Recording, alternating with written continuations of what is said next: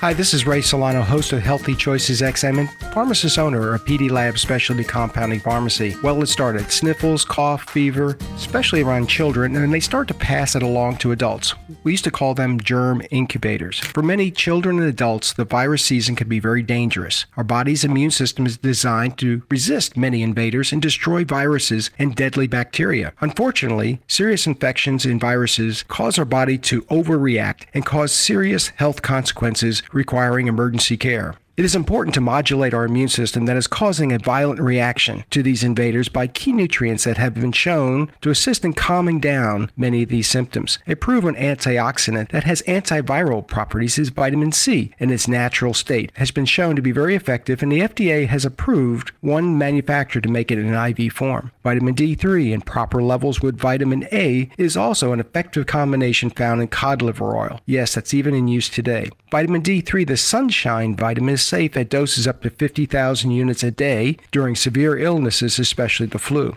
Colostrum, found in breast milk, has been shown to regulate immune response, and the information carrying these polypeptides have amazing effect. Glutathione, an important nutrient to support our immune system's force field against these invaders. The pharmacists at PD Labs have assembled a winter immune kit that has these items listed above that make a difference this cold and flu season. It's even safe for children, for adults, and elderly. Check out our website, pdlabs.com, for our winter immune kit and especially our new chocolate flavored Immune Blast flavored drink. On our online store, or call us at 512 219 0724 and ask any of our health professionals for free advice. Your health is our concern. Remember to sign up for my weekly podcast, Healthy Choices XM, streaming from our website and available on iTunes, Apple Podcast. Remember, you have a choice in your health care.